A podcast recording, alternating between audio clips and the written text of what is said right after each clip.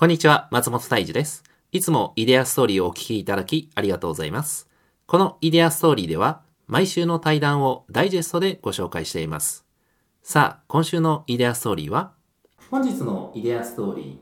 ー、ゲストはグローバルウォータージャパン代表、吉村和成さんです。吉村さん、よろしくお願いします。あ、皆さんこんにちは、えー。グローバルウォータージャパン、吉村です。よろしくお願いします。はい。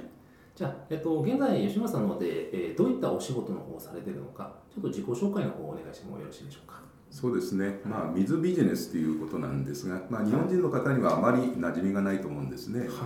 えー、なぜかというとですね、例えば我々が使う水道、これ全部自治体がやってるわけですね、はいはいはい、それから例えば使われた水をきれいにする下水処理、これもやはり、まあ、自治体あるいは国がやってるわけですね、そうですね、そうすると、うんまあ、一般市民の方から水ビジネスっていうと、お、じゃあペットボトルと水でも売ってるのかなと、そうですね、まあ、そういうウォーターサーバーとか、えー、ウォーターサーバーとかですね、はい、あるいはペットボトルの会社かなとこう思うわけなんですが、うんうんうん、まあ、実はあのその元になるですね、はいまあ、水資源からですね、うん、それから、まあ、我々が使う、えーまあ、生活用水、それから産業用水ですね、それから工業用水と、まあ、簡単に言うと水資源を使ってですね、まあ、人類がどのようにその水を使っていくかと、でその間に出てくるいろんなビジネスをですね、まとめて今我々は水ビジネスと呼んでるんですね、えー、じゃあ単純にペットボトルの水とかウォーターサーバーとかじゃなくて、もう人類っていう、もう大きくその通りですね、えー、ですから地球人口きゅうじゅうろくおくにんの人がですね、どういうふうにこれからですね水を分かち合って暮らしていくかということで、うんまあ、私も毎月のように海外に出ておりましてですね、であの日本の水処理の技術って非常に高いんですね、あ、そうなんですね、ですからその技術を持って、まあ、世界のですね、まあ、人類の水問題を解決しようというのが、まあ、私のですね、まあ、企業の一つの理由でもございます、うん、なるほど。あのもう少し具体的にそのどういう種類があるのか、えー、ちょっと教えていただいてもいいですか。そうですね、まず飲み水を作るということでですね、うんまあ、簡単に言うとこれはやはり、まあ、雨水あるいは雨水をダムに貯めるということですね、うんうんうんえー、それから今度はそれでですね、まあ、浄水場まで持ってくると、はいはいはい、それから水はそれだけじゃダメでございますのでね、貯めて処理をして配って料金をいただくと、うん、これがあの水道事業なんですね、はいはいえー、でそういう設備を作っていくということですね、うんうんまあ、運営は今自治体がやってますけれどもね、うん、そういうプラントの設備を作っていくと、うん、それから海外では例えばですね、えー、例えば川がないところ、うん、で周りが海だと、うん、例えば島国であれば海水の淡水化ということですね、うんえー、これも海水淡水が使われるその水処理の膜、うん、これは日本の膜が今世界で一番でございましてね、あ、そうなんですね、えー、そういう逆浸透膜とかですね、はい、精密ろ過膜ですね、はいまあ、そういうものを使っております。うーん、えー、もうシェアもすごいとって、えー、そうですね。世界の約よんわり抑えているとこう言われてますね。まあ、それと同時にですね、これからやはり水災害が多いわけですね。うん、まあ、昨日今日もですね、大変な洪水、それから、はいはいはいまあ、ある国では干ばつがありますけれども、はい、そうなるといかにその水資源を貯めて使っていくかってですね、うんうんえー、そういうその設備、それからそのロケーションをどうするかってですね。うんうんうんそれからそのための国際会議とか、まあ、そういうものに出てですね、はい、いろいろ、まあ、日本の技術を ピーアール しているということですね。あのー、今世界、世界っていうのは、うん、水っていうのは足らないんですか？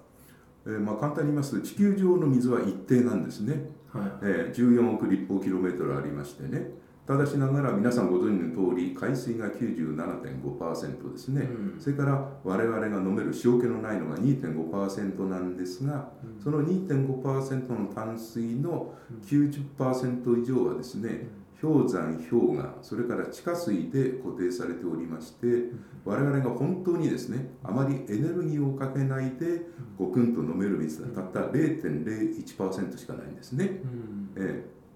ところが、まあ、せんきゅうひゃくろくじゅういちねんですね、うん、あのしがつじゅうににちにソ連のガガーリン少佐が初めて人類で初めて宇宙空間から地球を見たときに地球は青かったと。あ、そうですよね。それ以来ですね、我々は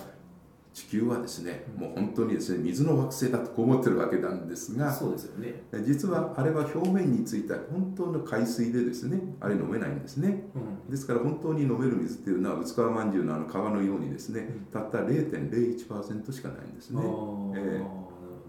ど。ですから今度地球温暖化になってですね、水っていうのはさん体あります。簡単に言うと気体、液体、固体。気体は水蒸気ですね、固体は氷、液体は水と。で、温暖化によって簡単に空気中の水蒸気が増えてきていると。そうすると空気に重さが出るわけですね。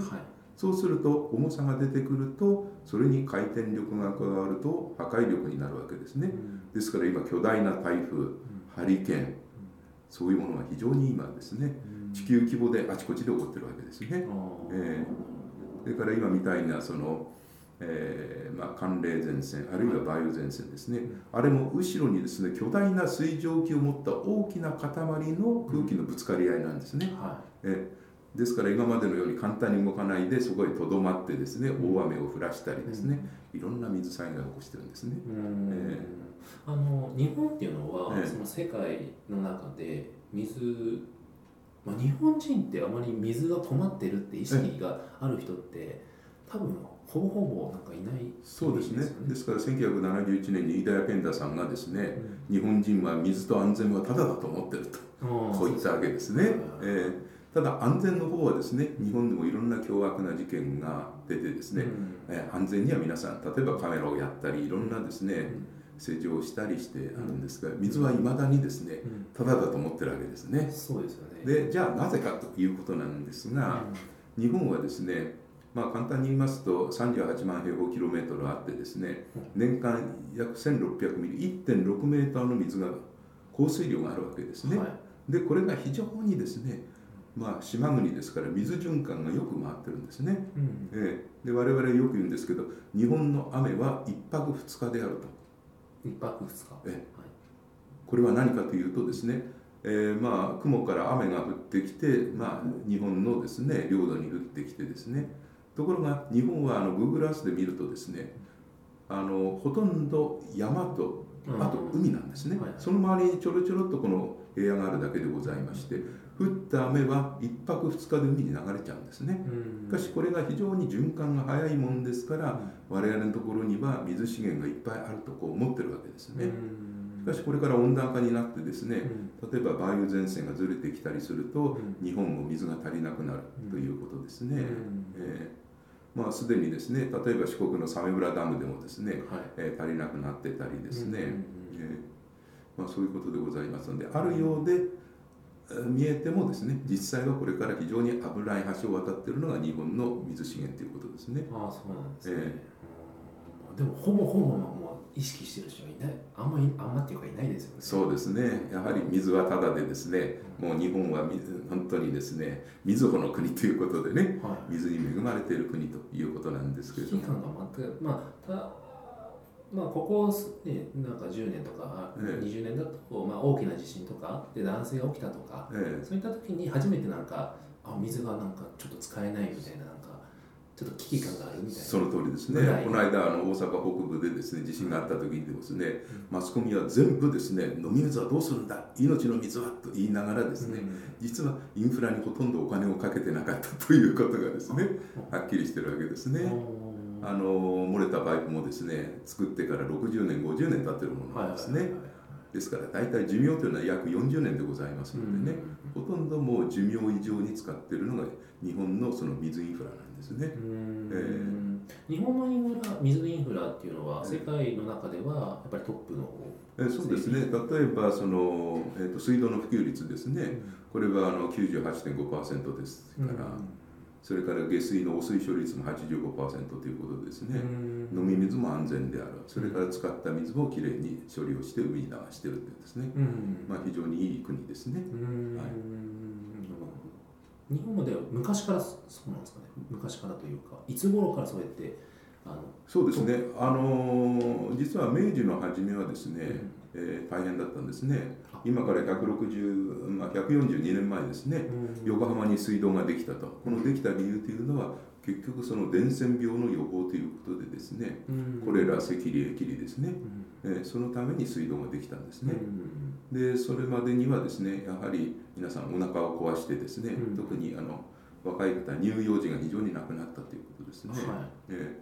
ー、でヨーロッパなんかもっとひどくてですね、うん例えばじゅうはち世紀にはですね、ヨーロッパの人口のさんぶんのいちがですね、うん、コレラとかですね、うんまあ、黒死病って黒くなって死ぬもんですからね、うん、黒死病ということで、うん、もう、まあ、ヨーロッパの人口がさんぶんのいち減っちゃったと、こういうことがあるわけですね。うんえー、なるほ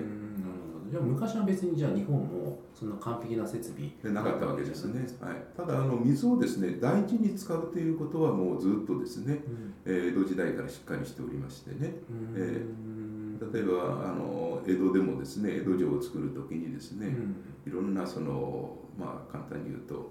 用水ということで、まあ、武蔵野の大地から引っ張ってきてですね、うんえー、その水道をきちっと守ってたわけですね。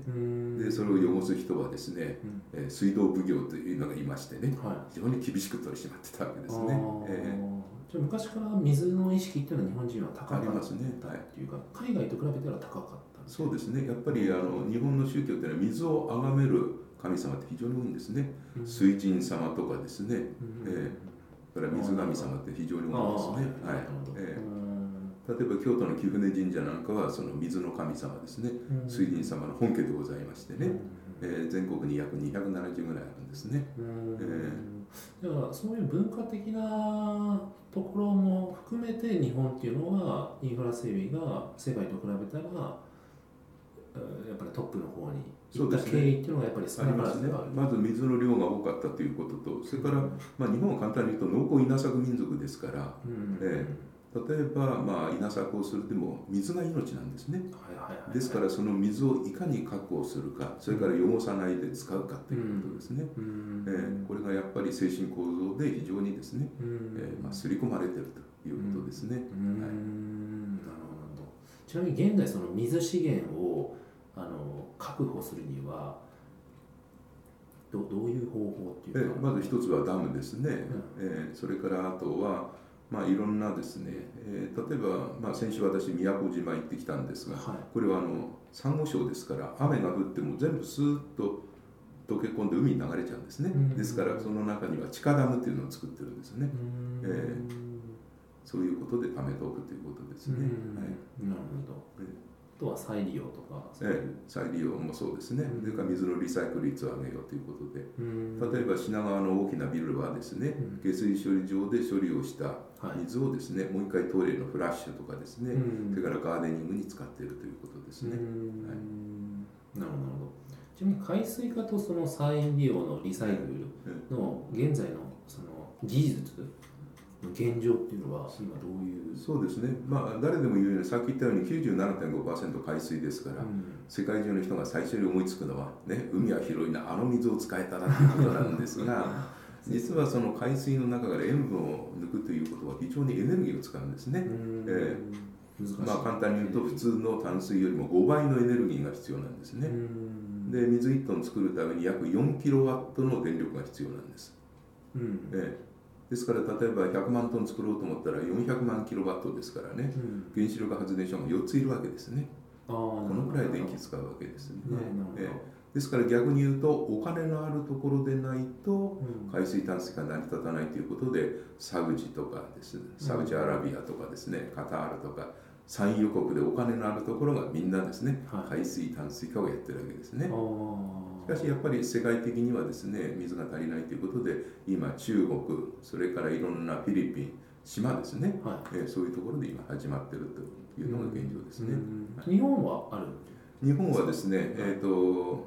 福岡とそれから沖縄にありますね。うんはい、大, 大型のものですが、はいはいえー、いちにちごまんトン作るですね海水淡水化ですけど、うんうん、あとなんか、えー、とさ三位一体でしたっけ。えーなななんでしたっけ。そうですね。で我々やはりですねあの東南アジアで日本の技術でやろうというとですね、はい、例えばまだ発展途上国はですね水道も下水道もですね、うん、何も出てないできてないというところが多いわけですね。うん、そうするとそういうその環境問題をどうやって一気に解決するかということなんですけれども、うんうん、日本は昭和さんじゅうねんだいに法律ができて水道法下水道法とかですね廃棄物処理法があってみんなバラバラでやってきたわけですね。うんところが発展途上国のこれから全部同時多発的にやらなくちゃいけないと、うん、そうすると例えばですねベトナムとかミャンマーとかまあ、フィリピン、それからラオスそうなんですけれども、はい、今どうやってるかというとですね、うん、まずいち、食料が欲しい、うん、にばんめエネルギーが欲しい、うん、電気ですね、うん、はい、それから、まあ、さんばんめにその水、きれいな水が欲しいということなんでですね、うん、まあ、日本の技術であればそのみっつをですね、うん、同時に解決できる技術いっぱいあるわけですね、はいはいはい、ですからそういうものを持ってですね、うん、やはり東南アジア、それから発展途上国のですね、うん、要するに環境問題を解決していこうと、うん、まあ、そういうのが私の、あの、まあ、起業した時のですね、うん、まあ、一つのターゲットでありますのでね、なるほど、ですから毎月のように海外に行ってですね、うん、また来週からシンガポール行ってきますけれどもね、うんうん、この対談の前編は起業家の生き方イデアストーリーの公式ホームページで配信しています。配信登録方法など詳しくはイデアストーリーの公式ホームページをご覧ください。それではまた来週お耳にかかれることを楽しみにしております。